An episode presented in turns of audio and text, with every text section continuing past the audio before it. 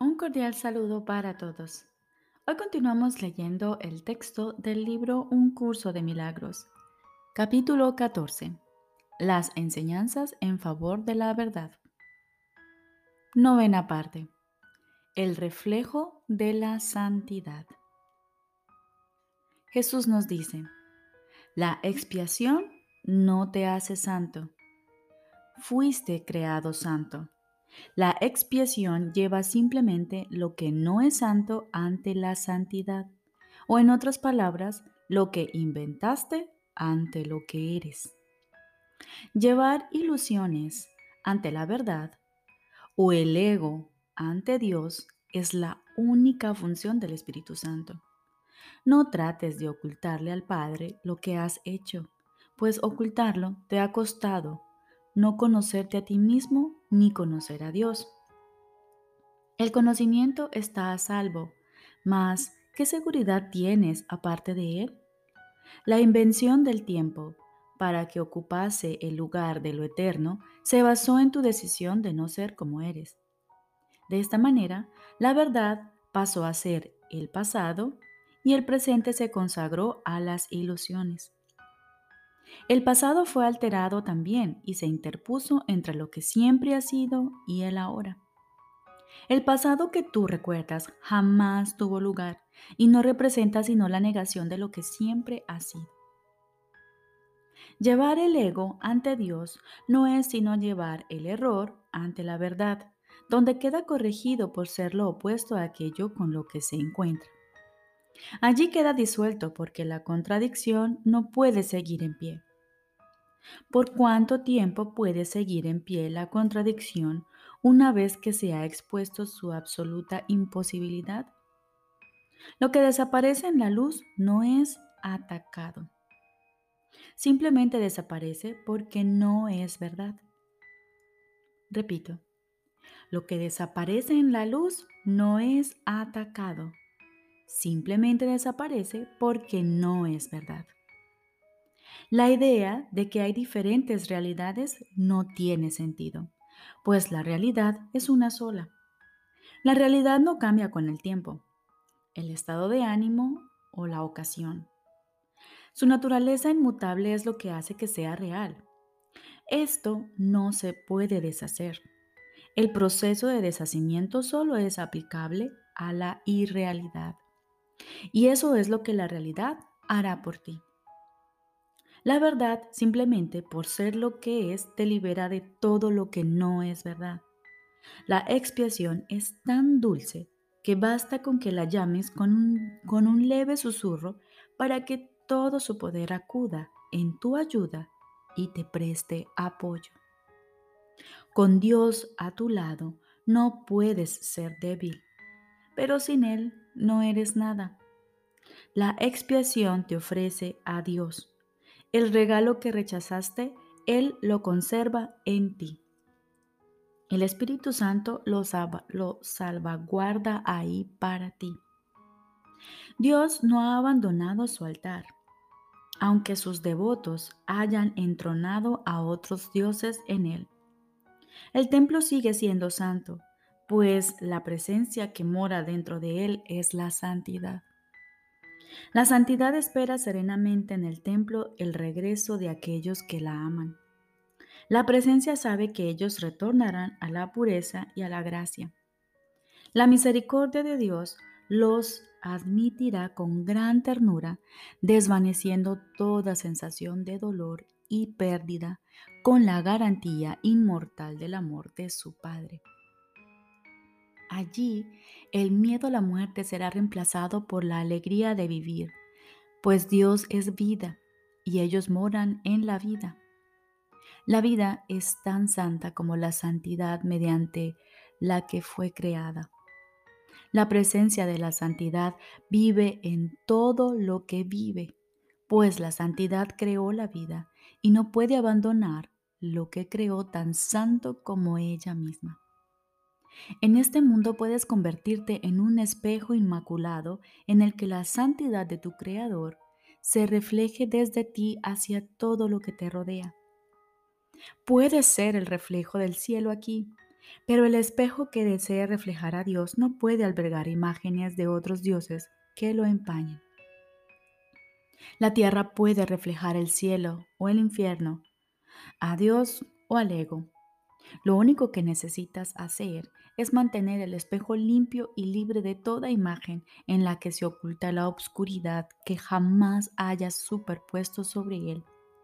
Dios brillará en él por su cuenta. Solo el claro reflejo de Dios puede ser percibido en dicho espejo.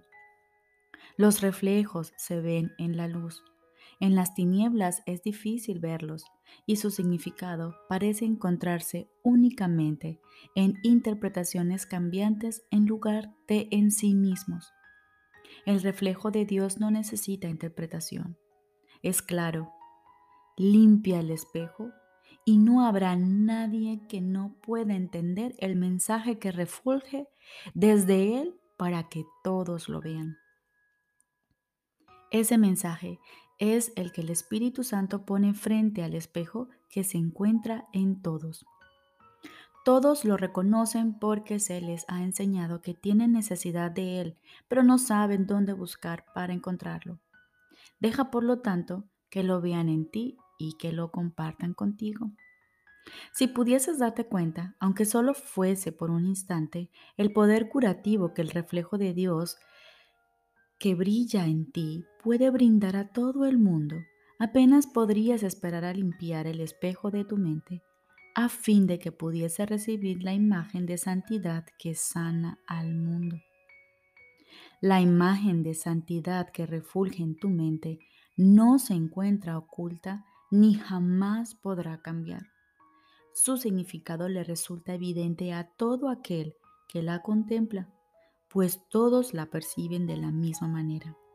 Todos llevan sus diferentes problemas ante su luz sanadora y allí todos quedan resueltos. La respuesta de la santidad a cualquier forma de error es siempre la misma. No hay contradicción en lo que la santidad suscita. Sea cual fuere lo que se lleve ante ella, su única respuesta es la curación. Ellos que han aprendido a ofrecer únicamente curación, están por fin listos para alcanzar el cielo debido a la santidad que se refleja en ellos. En el cielo la santidad no es un reflejo, sino una verdadera condición de lo que aquí no era más que un reflejo de ellos. Dios no es una imagen y sus creaciones, en cuanto que parte de Él, lo contienen a Él dentro de ellas mismas. Ellas no reflejan simplemente la verdad, sino que son la verdad.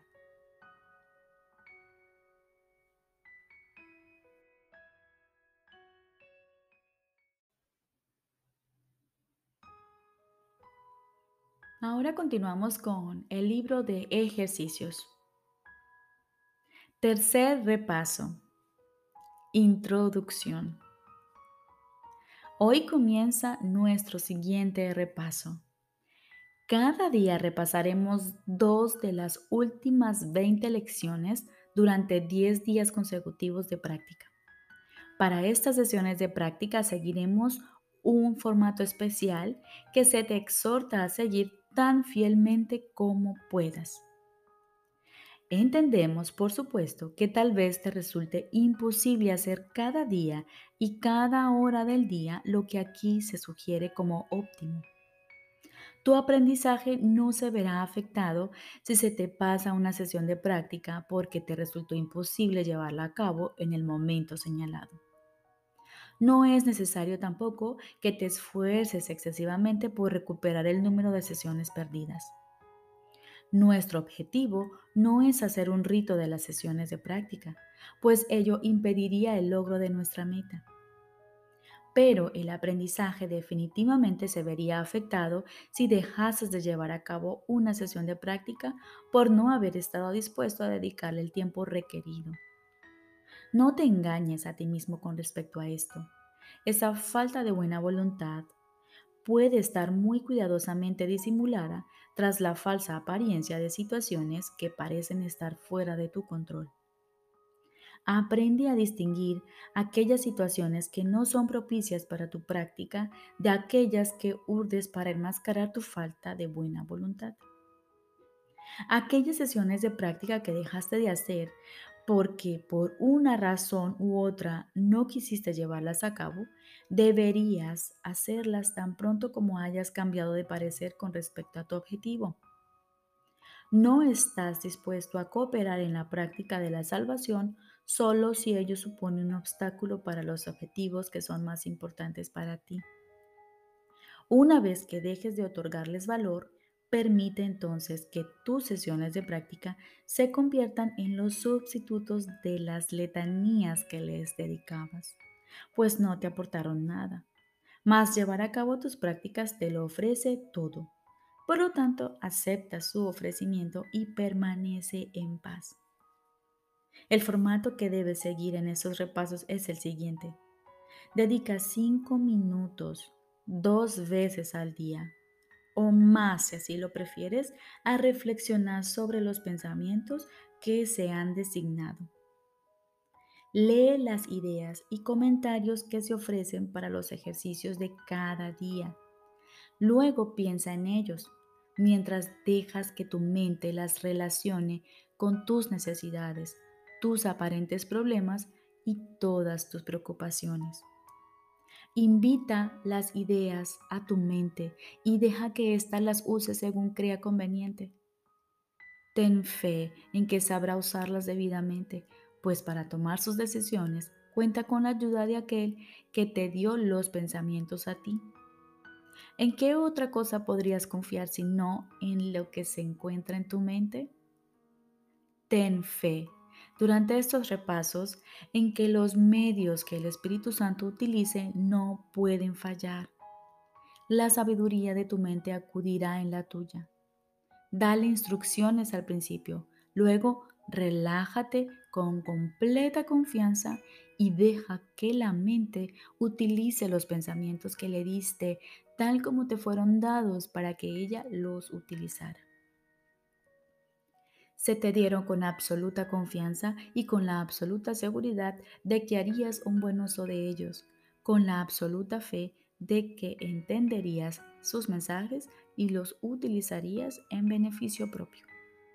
Ofrécelos a tu mente con esa misma confianza y seguridad y fe. Ella no fallará, pues es el medio del que el Espíritu Santo se vale para tu salvación y puesto que ella goza de su confianza, puede ser sin duda merecedora de la tuya también. Hacemos hincapié en lo beneficioso que sería para ti dedicar los primeros cinco minutos del día a tus repasos, así como los últimos cinco antes de irte a dormir. Si esto no es factible, Trata por lo menos de dividirlos de tal manera que llevases a cabo uno por la mañana, el otro durante la última hora antes de irte a dormir. Los ejercicios a llevar a cabo a lo largo del día son igualmente importantes o incluso más importantes. ¿Te has sentido inclinado a hacer los ejercicios únicamente en los momentos señalados y luego a ocuparte de otras cosas a las que no aplicas lo que has aprendido? Como resultado de ello, no has reforzado suficientemente tu aprendizaje ni le has dado la oportunidad de probar cuán grandes son los regalos que te puede ofrecer. He aquí otra oportunidad de hacer un buen uso de él. Durante estos repasos subrayamos la necesidad de no dejar que lo aprendido permanezca inactivo entre tus dos sesiones de práctica más largas. Intenta dar a tus dos ideas diarias un repaso breve, aunque serio, cada hora. Usa una de ellas a la hora en punto y la otra media hora más tarde. No necesitas dedicar más de un momento a cada una de ellas. Repite la idea y deja que tu mente descanse en silencio y en paz por un rato. Luego puedes dedicarte a otras cosas. Trata sin embargo, de mantener el pensamiento vivo en ti y deja que sirva también para ayudarte a conservar la paz a lo largo del día. Si algo te sobresalta, piensa de nuevo en la idea. Estas sesiones de práctica están diseñadas para ayudarte a formar el hábito de aplicar lo que aprendes cada día a todo lo que haces. No es cuestión de repetir el pensamiento y luego olvidarte de él. La ayuda que te puede prestar es infinita y su propósito es serte útil en toda circunstancia, en todo momento y lugar así como siempre que necesites cualquier clase de ayuda. Procura pues tener presente la idea en todas tus actividades diarias y haz que sean santas, dignas del Hijo de Dios y aceptables para Dios y para tu ser. Cada repaso diario debe concluir con una afirmación más del pensamiento que se debe repetir a la hora en punto así como del que se debe repetir media hora más tarde. No te olvides, esta segunda oportunidad de repasar cada una de estas ideas producirá avances tan grandes que emergeremos de estos repasos con ganancias tan extraordinarias en nuestro aprendizaje que de ahí en adelante marcharemos sobre un terreno más firme, con pasos más seguros y con mayor fe. No te olvides de lo poco que has aprendido. No te olvides de lo mucho que puedes aprender ahora. No te olvides de lo mucho que tu Padre te necesita, según repasas los pensamientos que Él te dio.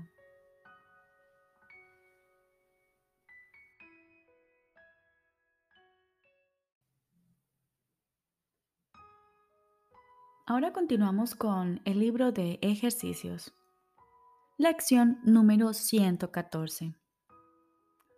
Para los repasos de mañana y noche. Primero, soy espíritu. Soy el Hijo de Dios.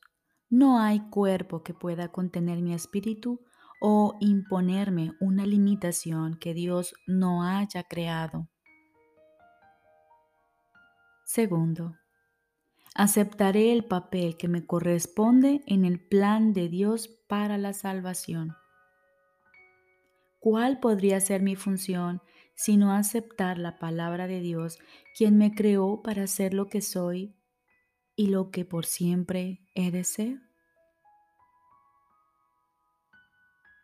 Durante el día, a la hora en punto, repetiremos, soy espíritu. Y media hora más tarde, aceptaré el papel que me corresponde en el plan de Dios para la salvación. Recordemos, lección número 114. Tenemos dos repasos para la mañana y en la noche. Y durante el día a la hora en punto repetiremos, soy espíritu. Y media hora más tarde, aceptaré el papel que me corresponde en el plan de Dios para la salvación. Les deseo un feliz día.